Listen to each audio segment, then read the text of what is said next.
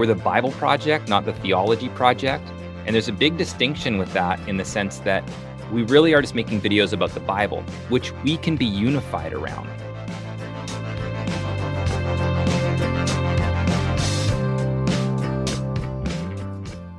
Welcome to the Ministry at Scale podcast. I'm your host, Chad Williams. Join us as we discuss trends, learn from experts, and share practical tips to help your ministry multiply its digital impact.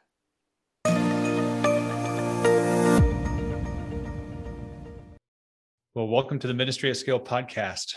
Uh, many of you may be familiar with the Bible Project. They uh, are a ministry that does an amazing job weaving the narrative of Scripture into both video and audio. Our family, honestly, has been huge fans for years. In fact, like today, when you walk into our house, there's a very high likelihood that my high school senior will be listening to the podcast of the Bible Project and uh, uh, they, they just do some some amazing work. Well, today I'm super super excited to have Mike McDonald joining us. Mike serves as a chief global focus officer. In addition to that, Mike is also an amazing photographer. And just as we were chatting before we got going here, just have learned that he has started several other nonprofits and, and so I'm just super, super excited to hear how he is able to bring creativity and relationship and has really helped the Bible Project scale in, in some pretty amazing ways in the last few years. So, Mike, welcome. Thank uh, you for joining so us. Yeah, thanks so much, Chad. What an honor. And thanks for that. Just, I'll bring you on the road with me. That was an, a very generous uh, uh, introduction. So, yeah. So, so, so, so, Mike, how long have you been serving with the Bible Project? Yeah, so I've been on staff. I'm coming up on three years here um, this summer, and uh, been a, honestly a part of the project in some way, shape, or form since the beginning. I was um, friends with with Jon Collins and Tim, the founders. Um, saw the first few videos, uh, would use them in my own work that I was doing. Like, um, like saw them before they're fully produced, or after. You know, I got to see one of the first ones in the first, uh, the Heaven and Earth one, um, and then there's a Genesis one. It was kind of the early early stages okay. of it uh, and just I mean, gosh, thought they were phenomenal. I do did mm-hmm. was doing a lot of travel at that point, working with pastors and leaders around the world, um, and always coming up short when it came to biblical resources that we could mm. hand off to them. Um, so kind of leave them with some some things that that's what they were always asking for. I worked, for instance, I worked a lot in Burma in Myanmar, and I mean mm-hmm. the pastors that I worked with there had four books that was it and they used those four books to basically teach everything because biblical resources were just not coming into the country at that point. This was back in wow. 2008 and so the country was just opening up. And so gosh when bible project material started coming on the scene in 2014 it was so easy for me to share these with with others that um, i was an instantaneous fan obviously a user um, and uh, was ecstatic when i had the opportunity to join the team well, I, I think one of the things that the Bible Project does so well is it's not just great animation it really is the, the the the, content of how the story of scripture just weaves all together. And uh yeah. you guys just do a do a fantastic fantastic job with that. So so just walk us through your personal work experience and and, and what brought you to this point where you've been able to serve with them uh serve with them today Sure. Gosh, yeah. So I uh, I'm from Canada originally. I moved down to Portland. Um, I was owning and operating restaurants. Um, was part of uh, moving a restaurant company that we had in Canada down to the states. We bought a restaurant chain off of Wolfgang Puck that was between Seattle and mm. Portland. Um, so I moved to Portland, operated that restaurant, um, was bouncing up to Seattle quite a bit. And in the course of kind of about a year and a half, I felt like God was calling me out of that um, and into serving the church in some capacity. I didn't grow up in the church, so I didn't know what that mm. meant. Um, I, I, I, had, you know, come to faith when I was 19. I grew up Baha'i, uh, and then really, wow. but I was a part of a church here in town in Portland called the Imago Dei Community. Uh, great okay. church. Um, I had a dear friend, um, uh, Donald Miller, who you know ended up writing Blue Like Jazz and a bunch of other books sure. um, and doing StoryBrand and everything else. Yeah. Um, but we started a nonprofit together called the Mentoring Project that was mentoring kids growing up without dads. And so that was kind of my entry into the church hmm. world and then also into the nonprofit world. And so I worked for Imago for about um, two years, started this nonprofit with Don. and then um, ended up taking a job at another church here in town um, that was just getting started uh, called uh, Solid Rock, and then turned into West Mm. Side, and then planted a church called Bridgetown with John Mark Comer in downtown Portland. And so I was part of that church plant for the next kind of 12 years. And what I did there was ran um, the arm of the church that was called Hear the Cry. It was a nonprofit we started um, doing justice Mhm. and compassion work uh, globally and locally. And we focused on three main areas refugee care, anti human trafficking work, and um, orphan care. Uh, and what that looked like from the global side, we also did all of that in our own city too. So anything we did globally, we did locally. So if we're doing Wow. orphan care globally, it meant we did um, foster care work here in the city. We're doing anti trafficking work globally. We did that here in our city. And same thing with Hmm. refugee care. And Hmm. so that was my main kind of for about 12 years was doing um, work in that nonprofit space. Um, through that, uh, had met um, Bob Goff through Don, and Bob was had just started this organization in um, Uganda uh, that he was doing work there. So I started doing work with him in Uganda, and then kind of piggybacked along with with anything he was doing uh, along the way. So yeah, I've had an opportunity to work with a bunch Hmm. of different nonprofits, and um, just been super grateful for the incredible learning that I got along the way. That that's a great story. Uh, not growing up in a Christian home, being a restaurateur, and then Yep. into into the, serving the church, and and and now with the ministry. And, and I love what you said you were doing. That anything that we were doing overseas, you were also doing it at home. And you know, in the in my space, that's called like eating your own dog food. So if you Right. build something for other people, use it yourself so you can find what works and what doesn't. What did I'm just curious, what did that look like? Was it like, hey, let's do a prototype here at home and then roll it out overseas? Or uh, was it more collaborative both ways? Or what, what did that Yeah. look like?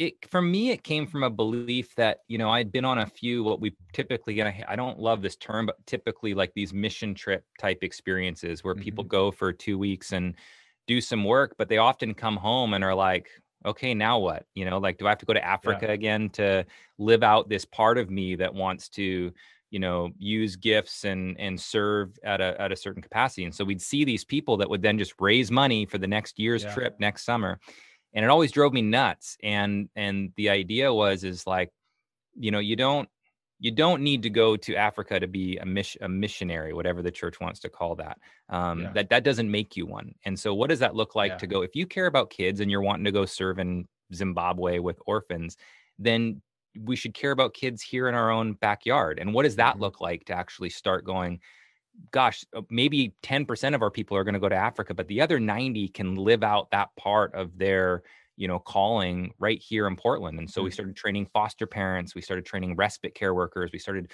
adopting dhs offices which was unheard of you know Hmm. from a, a, the church and state kind of collaboration side of things but having Mhm. churches literally go we're going to take on this dhs office and we're going to beautify it. We're going to make sure that they've got all the tools that they need all the materials they need when kids come in because they've been taken out of their home and into this environment. We want it to be the best environment and most comfortable and welcoming environment. So we started you know creating these kids spaces for for them because otherwise they're just sitting on a plastic chair kind of waiting for someone to to to pick them up and so we just started listening and we weren't experts Mm. we just started listening we, we went to the dhs Mhm. offices we went to um, Mhm. you know when it was uh, human trafficking stuff we're starting to do that globally we're like it's happening in portland too and so let's talk to the city let's talk to the police let's talk to the folks that are actually engaging with um, human trafficking happening here in our own uh, neck of the woods and what are ways that we as the church can Mm. show up and actually serve and give and so on um, and then Mhm. same thing with refugee care so yeah it really came out of this idea of like everybody should be called into some form of discipleship when it comes to Yeah. serving in this capacity these were the three things we felt god was calling us to um, but let's just make sure we're not just doing it over there let's do it here and we see that as a jesus model it like started in Yeah. one place and moved out this way Yeah. and so, um, and that was it. And it was great for discipleship because you would have people go on trips and then come back and start serving in their local area, um, which we wouldn't have normally normally gotten. No, I, I, I, our audience are digital leaders that work inside of ministries around the world. Yeah. And um, I, I love what you said that, that that you were listening to your audience. You went and you interacted with those at the DHS. You interacted with those who actually had the needs. And you know that's that's so important even for those digital leaders that that we're listening to the audience looking at the analytics watching people who are coming to our websites and interacting uh, watching our videos interacting on our phones be able to see what's what's really uh, what is it that they're wanting and needing and then be able to uh, to respond accordingly. So that's a that's a that's a really good principle yeah. yeah especially for us i think often in our world the digital world we're surrounded by content creators that are creating mm-hmm. stuff and then hoping an audience watches it, doing everything yeah. they can to get an audience to watch it versus yeah. talking to the audience to figure out what are they actually looking for and then creating that content. And there's, yeah. you know, there's a balance there because sometimes the audience doesn't even know what they want. And I think that's where, you know, when we first started, we put out stuff going, I hope people want this, but we're also really okay if nobody watched it, then we'd go, great, let's do something different. Like this clearly yeah. isn't hitting a mark. But yeah. we saw it hitting you know, obviously a mark and we saw people sharing it and being encouraged by it. But for sure, we want to interact with our audience as much as possible to to know are we creating materials that people actually care about? Because if we're not, then let's go create something different. Like there's just yeah. no yeah. So so I'm I'm I'm curious. There's on a couple different fronts. One is that I, I've talked with so many ministries that it's like, this is my calling and I'm going to produce this content, whether if there's only touches one person, this is what God's called me to do. And then the flip side of it is you don't want to be so user focused that you water down the content. And so right. how, how, at the Bible Project, how do you guys kind of, uh, how, how do you listen? And then how do you determine uh, how do you you you you you not give up uh, good theology at the same yeah. time putting in in a in new wineskins that really hits the people that your that your audience is that you're ministering to yeah i think some of it has to do with how it started thankfully which was this was never meant to be a big organization with a whole bunch of art like that was never the intent the the thought mm. was really it was going to be john and tim and maybe one other artist, you know, in their boxers in their basement making stuff for the rest of their life. Like that was literally it was With not without the pandemic. Yeah. Yeah, it was not the the thought of like let's build this huge thing. Both of them had other mm-hmm. jobs. Tim was a pastor uh, at a church and and teaching. Um, John mm-hmm. had an animation studio that was very successful here in Portland.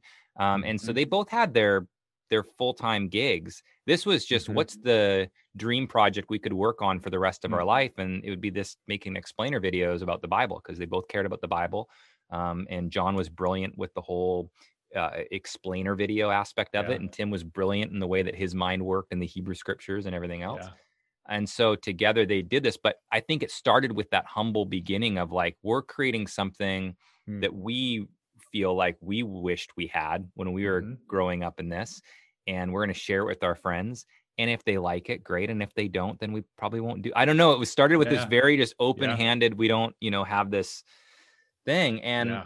because the crowd caught up so fast it was an affirmation circle of oh we are actually hitting a mark and so now we are going to keep doing this thing um, but we're all very honest about like if for some reason the views stop or the the funding stops or whatever we'll take that as a sign. We're not going to like fight for it.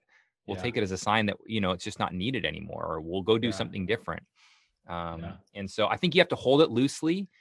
You've got to put it out there um, and you've got to make it for yourself. I mean honestly like these videos were I, I, still feel like we make every single one of these videos for mm. me. I need them. Like i'm the consumer of the video um, i happen to work here but I'm, I'm still a consumer so no I, you've used the term several times like hold things loosely and uh, if we're holding on it too tightly and God says to take it away, and you know, it can be pretty painful when he has to pry open our it, fingers. It and, uh can. Uh, when I was in India, they, you know, they would catch monkeys. Is hmm. they have like a little, um, like wire type uh, thing, and they'd put a banana inside of it, and the monkey yeah. would reach its hand through and grab the banana, but it won't let go of that banana. And you can just go and grab the monkey, and and away you go. But it would rather get caught than let go of mm. that banana or whatever else you've got in there. And so I always remembered that as a visual of like, man, if I hold things tight, then I'm going to get caught. And so yeah. I've got to figure out how to just be really loose with with all of this. No, that's that's so such a good life principle applied to so so many areas. Eh, so so the the the name of our podcast is is Ministry at Scale, and primarily in the digital helping organizations scale their digital side of things. But talk about scale. You guys started in what 2015 yeah 2014 2000 yep 2015 right in that area.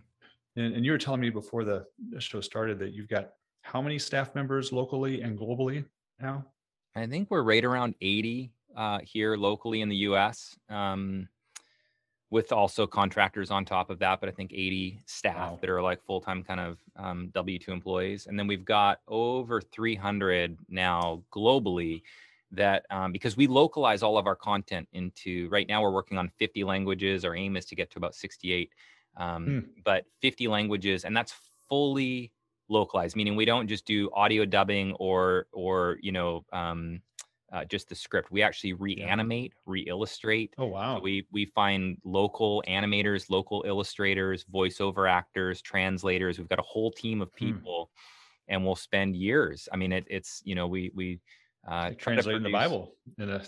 they are in a lot of ways, you know, and yeah. and now actually our videos are being used by you know Wycliffe and the Seed Company, others to actually sure. train the Bible translators that are translating other texts, and so it's yeah. a really great resource in those types of ways. And so, yeah, we've got about 50 teams around the world that are are working on um, these projects full time simultaneously right now. Uh, just, just talk to us, talk to our audience about how what did that process look like? Because going from two guys in a boxer shorts creating a couple of videos to 300 staff, including contractors around the globe, yeah, just in seven years. I mean, uh, you're you're growing at a phenomenal rate, and and so just talk talk about You've already talked about your mindset, which is a mindset of humility. Uh, but talk about some of the other, the, whether it's mindset or strategies or tactics that that that you've seen Bible Project do well to to allow you guys to grow.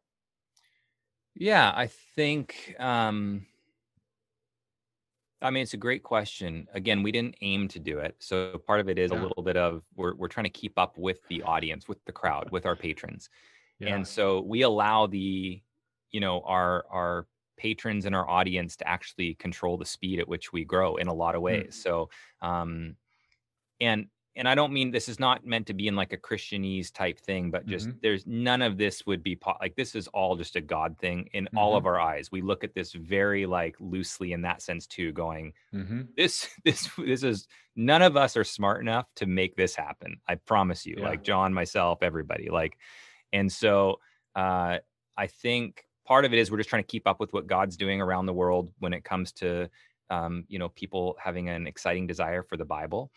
Yeah. Um, I think part of it is is that we are we're the Bible project, not the theology project, and there's hmm. a big distinction with that in the sense that we really are just making videos about the Bible, which we can be unified around outside yeah. of all of our denominational, yeah. you know, splits and gosh, you start looking at the globe and now you're looking at Greek Orthodox and Catholic mm-hmm. and Protestant and Reformed and mm-hmm. you know mm-hmm. Pentecostal and those are folks that don't generally hang out with one another, talk with mm-hmm. one another, or share resources with one another. And so what we're doing is we're trying to create something around the Bible that it's not only a unified story that leads to Jesus, but it's mm-hmm. a unifying story that leads mm. to Jesus. Like there we can actually have a ton of unity around the scriptures. Mm-hmm. And so um, I think part of the growth is also that that we're creating mm-hmm. something that really just gets you, you know, into this book. Um, mm-hmm. And secondly, that we're not creating something that's a uh, takes away from it. I, if I watch a video, it makes me get excited about reading the Bible, not go like, "Oh, great, I understand it. Now I'm good. I don't need to read Ezekiel yeah. anymore." When I yeah. watch the video on Ezekiel, I'm like, "It said that?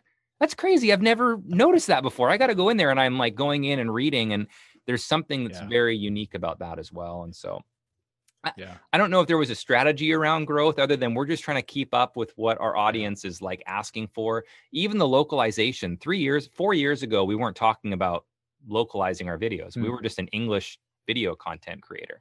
Mm-hmm. Um, you know, and we had a podcast we were starting. You know, that was it. Mm-hmm. Well, gosh, now we've got, you know, um, Bible studies that we're creating. We've got an online curriculum builder that we have that we we've got an app we're coming out with. There's you know yeah. reflections, but there's all and then there's all this localized content.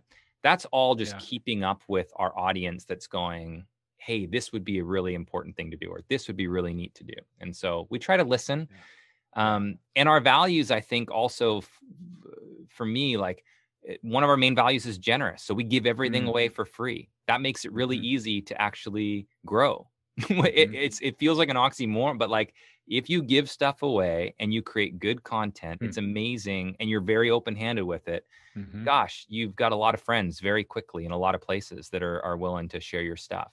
So it's Mhm. free. We're generous with that. Um, humility is one thing we talk about all every week. Like, Yeah, let's not start yeah. believing our own press. Yes, we're growing fast, but this is not like because we're awesome. This is because we listen and we work hard and we, you know, so keep humble.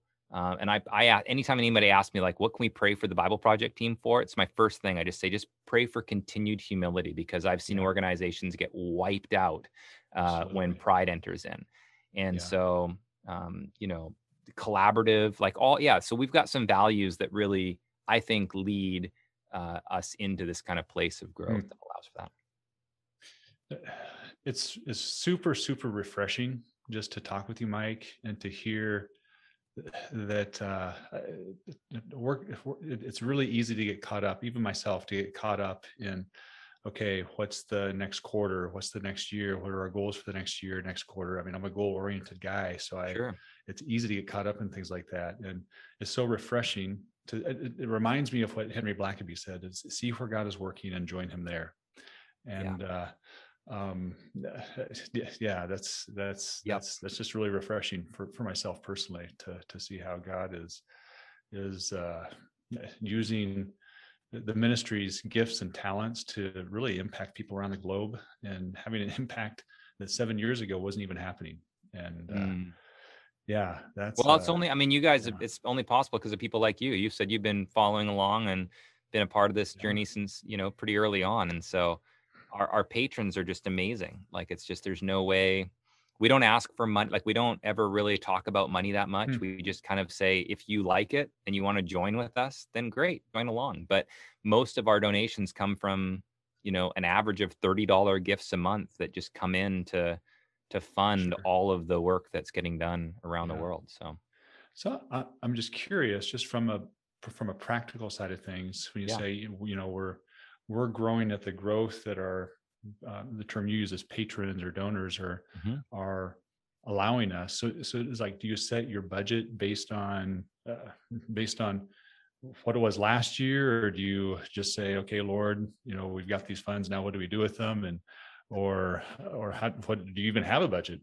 no, we do. Yeah, absolutely. For sure. I mean, we're, yeah, we're, we operate very similar. We're, we operate like a business in a lot of ways when it comes to that. We've got good strategy when it comes to, okay, what came in last year? What's the percentage of increase month on month that's coming in? So how can we forecast based off of a 12 month, six month, three month kind of, you know, metric? Um, and, and whether or not that hockey sticks or not, like we don't put that into the budget, but, uh, you know, we, yeah, so we have a pretty good idea of like, you know, last year we were this, this year we're planning on this. So let's write our budget in faith, Mhm. just seeing the trajectory of where things are going. Um, and, but we also are, are pretty scrappy in the sense that we can pivot if we need to. And if Mm. something happens, then, you know, we, we do that. Um, you know, we have most what's what's unique i think about and because i've worked in a number of nonprofits is is that we actually don't go after like the large donors to like Yeah. help make that happen. We have some of those and they're wonderful and we're beyond grateful for them um, but we're not building our business model based off of like kind of those being the folks that we've got we don't call them and go hey we need another million or we need another this often it's those foundations that are going like guys we love what you're doing we want to be a part of it how can we be a part of it and we kind of say Yeah. here's some things we're going to be working on here's what it would cost if you want to be a part of it great if you don't it's okay um, Yeah. we're going to keep kind of moving but the majority of our donations that come in are those actually um, more consistent gifts of like $30 a month and then we just have 20,000 people you know that are faithful in giving every month this amount that kind of keeps. Everything going and they feel like they're a part of the project and that's actually those patrons are who are paying to make all of our videos. So we don't we actually don't put money from the larger foundations into video production. Uh, we use those for things like our localization let's get this language done. It'll be 250000 to do arabic. Let's do that.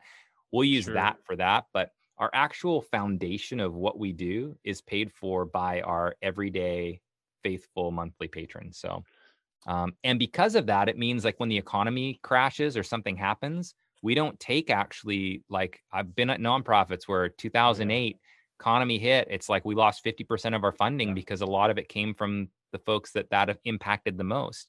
Yeah. Um, we're in a space where a thousand people could lose their jobs and have to stop giving to the Bible Project, and it, we'd be okay because of Yeah. that, you know. And so, and actually, we'd probably reach out to those thousand and figure out how could we give back to them and serve them because that's just the heartbeat Yeah. of the ministry. So, Yeah. So, so, so I'm curious on the, you know, as you're, as you're, if you're based on so many lower, uh, not lower, just the small monthly donation side of things. Yeah. How many of those are coming through, like initially through the digital side? Um, I'm assuming it's a super high percentage because yeah, I, I don't. Uh, because you are you are a digital ministry, really. Yeah, I mean, digital I- ministry. Yeah, we we might get a couple hundred checks a month Yeah, next to our, you know, thirty thousand interactions that are on the digital financial side. Yeah. Yeah. yeah so it's very i mean it'd be very very small What what do you do on a like a regular basis to just to connect with people on a regular basis? Uh, like I know podcast would be a great example. My son gets the podcast, or he he Yeah. listens to the podcast all the time. Yeah. But like, do you have an active email email system, email campaign, or just just talk about some of your digital strategies? yeah so we do all the typical like instagram facebook Mhm. you know twitter and then youtube you know so there's there's some cadences there um, you know instagram you're getting like a daily or every couple day kind of cadence twitter you're getting that as well um, we have a, a weekly bible study that comes out you know and that gets sent out um, through that we have our podcast that's once a week we have something Mhm. called the reflections podcast as well which is kind of going through a year in the bible and cherie kind of uh, leads that which has really been Mhm. wonderful Mhm. um, and then we have reading plans that people engage with on a daily basis that they're signed up for. We've got over a million people right now doing reading plans, you know, of Bible Project reading plans. Um, and then, uh, and then we do have a, uh, you know, a, a- an email group of, you know, I don't know, I can't remember what it's at. Who knows what it's at today? It might 350,000 people that receive like a, uh, an email um, that they've opted into. Uh, Yeah. And then we have an app that we're in the process of building that's going to launch at the end of this year that I think will have more of that kind of like daily learner, daily interaction um, type prompting. It'll have a Bible reader in there so you can be reading Yeah. or you can be watching or listening or whatever learning style you want for the day.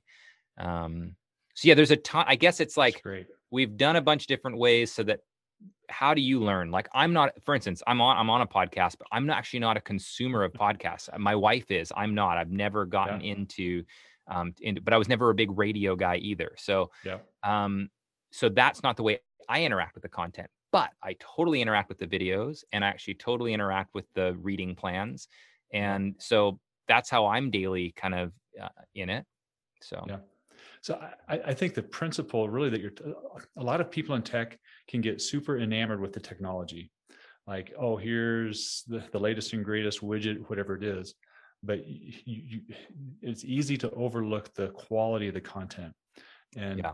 what, what you guys have started with is with your core, which is the content, and then identifying, okay, what are the areas that we, what are the channels that all the different channels that we can get in there to touch people and to, to really to minister to people it's not just about hey let's get the next donation not just marketing it's about ministering to people Yeah. and uh, yeah yeah yeah it's love i mean if our aim is to help people experience the bible as a unified story leads to jesus that's what that's our north star like that's what we care about. So it's Yeah. not the number of instagram followers it's not the number of youtube followers it's not any of that it's are we helping people experience the bible as you know so all our content has to wrap around that um and and so yeah that's definitely a big part of it. How how do you measure that or do you measure that? Yeah. You, you know you, you you've you've you shared your mission a couple three different times in our conversation which is which is awesome and, and and that's where your focus is so how do you measure whether you are actually accomplishing that Yeah. I mean, we do have the metrics around like how many unique users. You know, we have a we have an, Mhm. a goal, and again, it's one of those like moonshot kind of goals for sure, or, um, Mhm. or Earth shot, whatever you want to what call it. um, where we want to reach a billion people with our content, and we want to have a hundred million people, um, you know, be be studiers and like actually Mm. engage, and then we want 10 million people to be like those like daily, lifelong, like diving Mm. in and like the you know like that type of way. So we have Mhm. those kind of out there, and then we have different ways to measure. Like if they've just experienced our content, that's part of that billion, and that's we can figure out unique users from our our website to YouTube to YouVersion, the few places that our content is found. YouTube is the main one. Um, Mhm. YouVersion would be second. Our website would be third, um, and those are kind of the three places we live. And so that gives us that first one. The Mhm. second one would be like, you know, they've probably signed up for our email. They're probably maybe even enrolled in a classroom class that Tim's. We've got a whole thing called Classroom that's free online seminary um, that Tim teaches, and it's amazing. Um, Mm. And so maybe they've enrolled in a class, maybe they've enrolled in a few of our reading plans. So we can tell they're further than just they've watched one video. Maybe they're like more engaged. And then that third one would be like, yeah, they're they're all in. They've signed up for things. They're going through the classes, and we can see it because we can see them tracking through it. So we do have measurements, although the numbers don't drive us from a like we got to go out and market and do this and Yeah. do that. It's um it's more we just believe if more people understood the just incredible insanity of this book that is just Yeah. beautiful and wild and crazy and they felt comfortable with their questions going in like that would just make the world a better place and that's why the, the last part of our mission statement is to bring shalom into the world Mm. like there's an end there's an end in the sense of like it's not even just to learn how to read the book it's so that when you read the book and you understand the context and you're moved you know into it that that that would actually change you as a human Mhm. to then go and bring shalom into the pockets of humanity that you interact with and so Mhm. your workplace your your families your you know all of that and so yeah we try to measure it as best we can but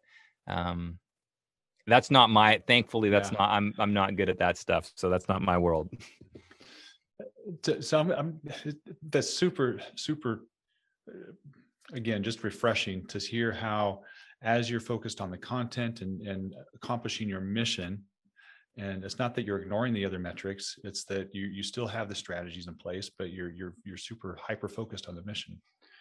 Let, let me ask you personally mike i mean you you are an incredible photographer in your own right.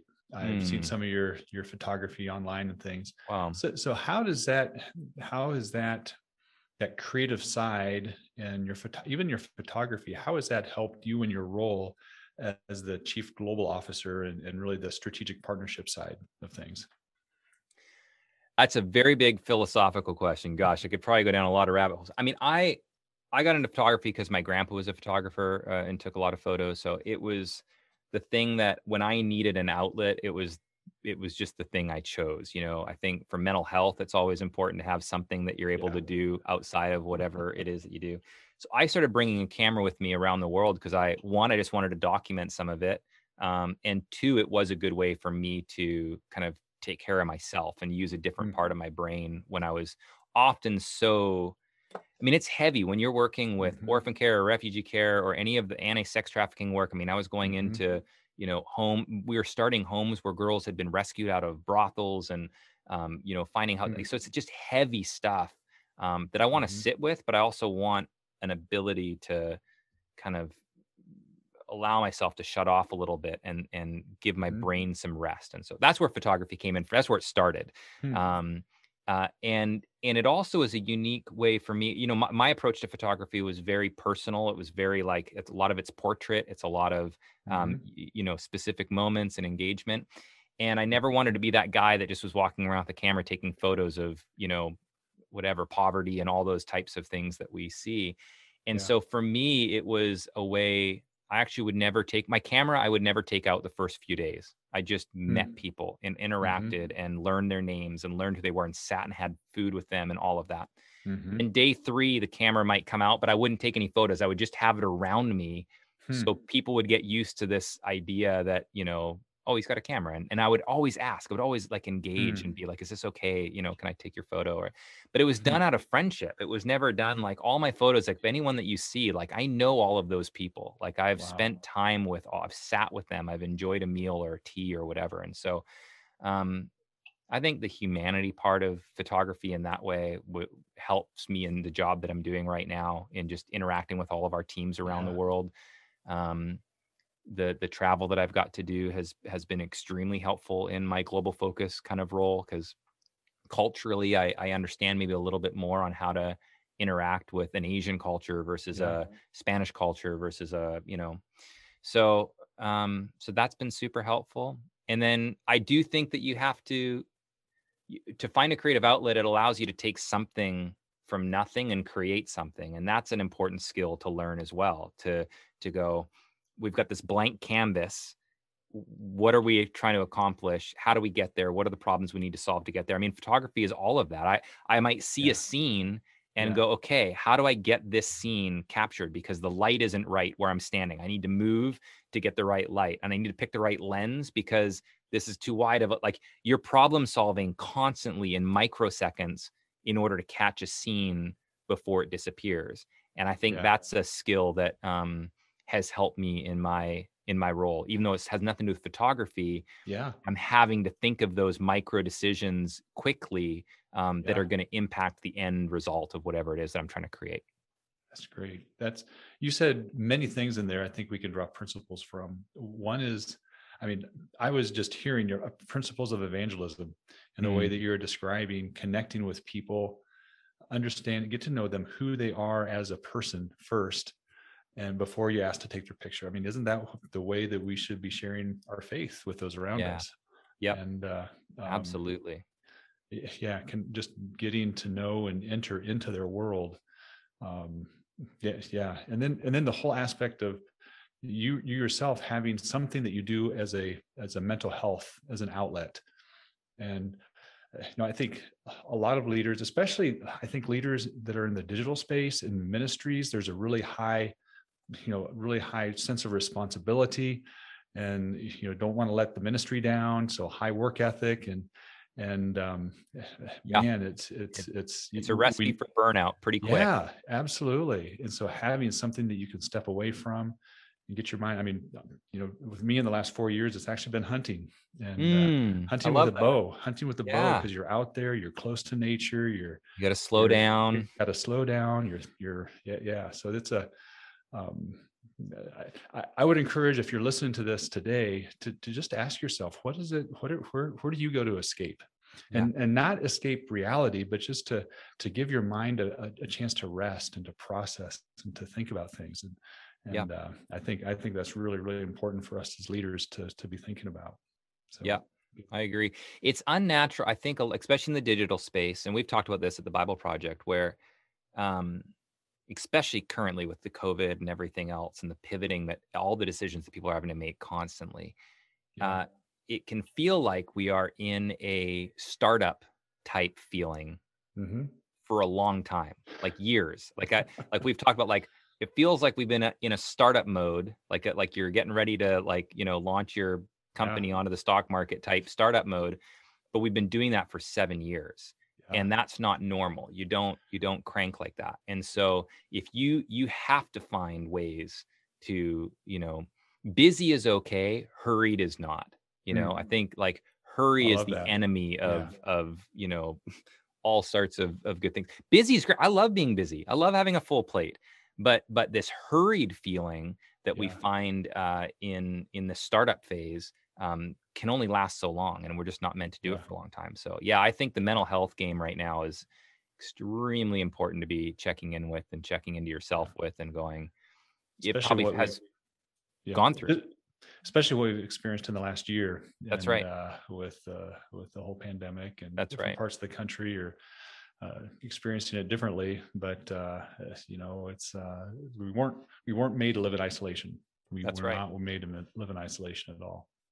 Good. Yeah, and when we're not dealing with at work, we're actually dealing with it in our families because there's just so many different opinions about this. So it doesn't stop. And so I think that's the part Yeah. that feels like it's a Yeah. startup because it's like you don't have these like shut this part off and then go get to experience this. It's like everything's one canvas right now. So, you know, finding time for bow hunting, I think, is extremely, you know, important because it it shuts all of those things off for a little bit and allows your body to reset, kind of like sleep, you know, does Yeah. for your body. It's really important. And so That's great.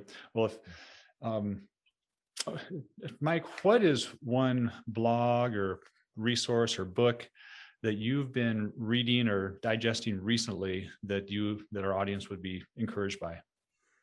Man, um, well, I, I didn't, I, I didn't say podcast because I know you said you don't listen to podcasts. I don't. I, I, I mean, every now and then, if a friend's on one, I'll, I'll jump on just to kind of support and listen, and, mm-hmm. and I enjoy that.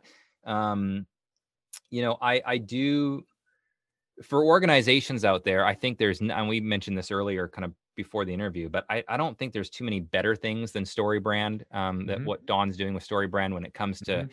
getting your messaging right and and you know it nonprofit business it's all the same like you've got a yeah. message you're trying to convey and um and how do you do that effectively so i think his podcast actually is if i if i'm listening to some it's some of the best out there the guests that he has on there um, are really great don does a masterful job of interviewing um of balancing like he's really the guide so you know in mm. in a mm. lot of ways uh, he's not overtaking the the the guest i feel like mm-hmm. a lot of podcasts out there it's so often and you're you're great at this um you know i think lots of people when they get into a podcast they're trying to find their voice so they end up speaking 75% of the time and their guest speaks like 25% of the time and i always loved larry king where larry mm. like literally asked three questions and that was like you if you if you work out how many how much he talks in a in an interview it's like 3% but he just yeah. asks these great probing questions that allow the guest to really kind of you know go there and so i think don does a masterful job mm. of that as well so i would say anything you know what what he's working on yeah. um gosh books right now if you haven't I, I just finished reading for it's probably like the fifth or sixth time but a severe mm. mercy mm. man you know i don't know for whatever reason just hit me differently that's, that's lewis right it's a Lewis with this guy Sheldon Vanauken. Sheldon okay. Vanauken's the author, but he's got okay. a ton of stuff with Lewis in there okay. because him and Lewis were friends, and they wrote letters. And so there's a bunch yeah. of the letters that Lewis wrote in the book. Um, but for whatever reason, I don't know if it's just again this last year or mm-hmm. what have you. That that book, um, when it comes to what community really looks like, when it comes to what mm-hmm. love really looks like, and all those things, it just yeah, for some reason it hit me a little different this year. Well, that's that's great. That's a one of I have not read that book, so I I look forward to uh to, to looking at that one. Our my men's group that I meet with once a week, we actually are going to be starting. We just finished the book of Romans, and okay, so yeah. we're actually going to be starting uh, um, C.S. Lewis, the Screwtape Letters. Some of the guys oh, never read that. So, that's uh, I love. Yeah, that's um, yeah, that's a mind I love, I love that you. Sure. Oh, it is, but but I love that you shared uh, just a just a classic, a classical book, and uh, that's uh those books that have been around 50 years or more they've shown the test of time. They've held Sometimes up those are, those are the ones that uh, we can glean the most from. Yeah i agree. I i do like mixing between a you know whether it's a theology or a real you know autobiography type book and yeah. then a full on novel. I think there's some again talking about that creativity side i think there's something yeah. about novels that you know in today's day and age we've let go a lot of that because we're like we just need to be producing so i need to read the business book the mm-hmm. self-help book the this the that and those are great but we've mm-hmm. like most people that i interact with stopped reading novels like 10 years ago because it's like i don't have time for that and i i would yeah. encourage people i think you don't you don't not have time for that like we need yeah. that type of just again allowing our brain to engage in story um, in that way yeah. is huge. So yeah, it taps that right side of the brain. And the, so so we actually have seven kids, and the rule in our house is that we don't watch a movie or our kids don't watch a movie until they've read the book first. So oh, I love it. Narnia, think, yep. think the uh, the Hobbit and all those, and so that's been a great uh, a great experience for them to uh, to uh, just just have a completely different view than just seeing the movie. Yeah, and yeah. I love that. Mike, thanks so much for joining us today. Super, super insightful. I know that our audience is going to gain a lot from it. I've gained a lot just hearing mm. some of the things, some of the very practical things, and yet very, uh, you know, it just flows from not just your heart, but the ministry's heart. And that really, really comes through. If anybody wants to contact you or the Bible Project, um, yeah, um, and, and I'd highly recommend folks you you you look at some of his photography, amazing photography what uh, how, how's the best way for folks to contact you I mean, I'm an open book. So you can, I mean, you can email me directly. It's mike at bibleproject.com. Um, my cell number is 503 799 9231. I mean, I'm, I'm just one of those like, I'm available. Uh, you, you, go to our website, you know, there's, if you forget all of what I just said, you can just go to Bible yeah. Project and, you know, go to contact and, and they'll, they'll put you in contact with me for sure. So I got, I got to share something. I, when, when we were first introduced through Misty, yeah. Usually, usually I get an email response, hey, you know, great to meet you. I'd love to connect. I didn't get that with you. Instead, I got a subject line with a video link.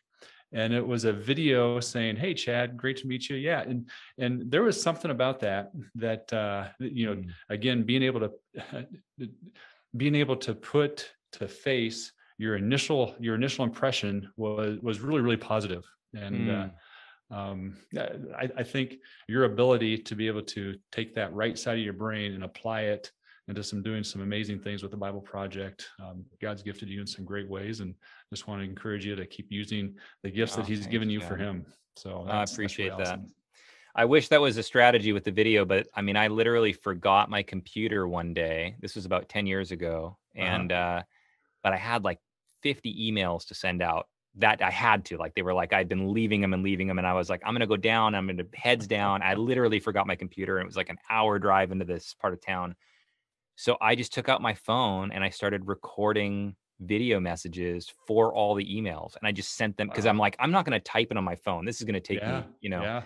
And so it was actually out of a problem that that solution came, and it was so much better than sending an email that I've continued doing. I mean, I would say I send 30 to 40 of those a day. And uh, awesome. I don't type out that many emails. And it's also allowed me, I also send um, anywhere from five to 10 to friends every day uh, that I think about. So it's mm. it's become a thing where it's like if somebody pops mm. into my brain, mm-hmm. instead of just letting it float away, I'll mm-hmm. if I'm in a meeting, I'll just write their name down. And then when I'm done with the meeting, I'll just send them a quick like, hey, Jimmy, I was thinking of you man, I just want to know that I just love all that you're doing. You know, like I'll just send some yeah. some encouraging message, and and I do that. And man, that's those two things. Being thankful for throughout the day, yeah. Yeah. sending those kind of messages uh, has been super helpful. Well, it's so. like the, the, the previous generation's version of a thank you note, or a, totally just a handwritten note, which yep. is also a great thing to do in today's generation because it's, it's a lost art. Um, uh, uh, do you use any specific app for that, or do you just use whatever's on your phone? Just use the regular one that's on the phone, and then on the computer, I use something called Filmage Screen okay. Pro, but it's just a. Okay. I mean, anything will work. Um, but yeah, I just use literally like my camera app. I just record yeah. the video and send it off. I, I, I felt like if I try to produce it too much, I'm not going to do it. So it's about yeah. as raw, and I don't retake them either. Yep. So if I mess up, I don't do a retake. I literally just like keep going and I'm like, that's, that's not what I meant, you know, and it's just natural. So, but it allows me to, to not get stressed about, you know, how's the sound volume? How's my hair? How's my, you know, all the things that you think about. Well, again, Mike, thanks so much for joining us. This has been uh, excellent. And uh, I know our audience uh, learned, learned a ton. I appreciate it, Chad. Thanks so much.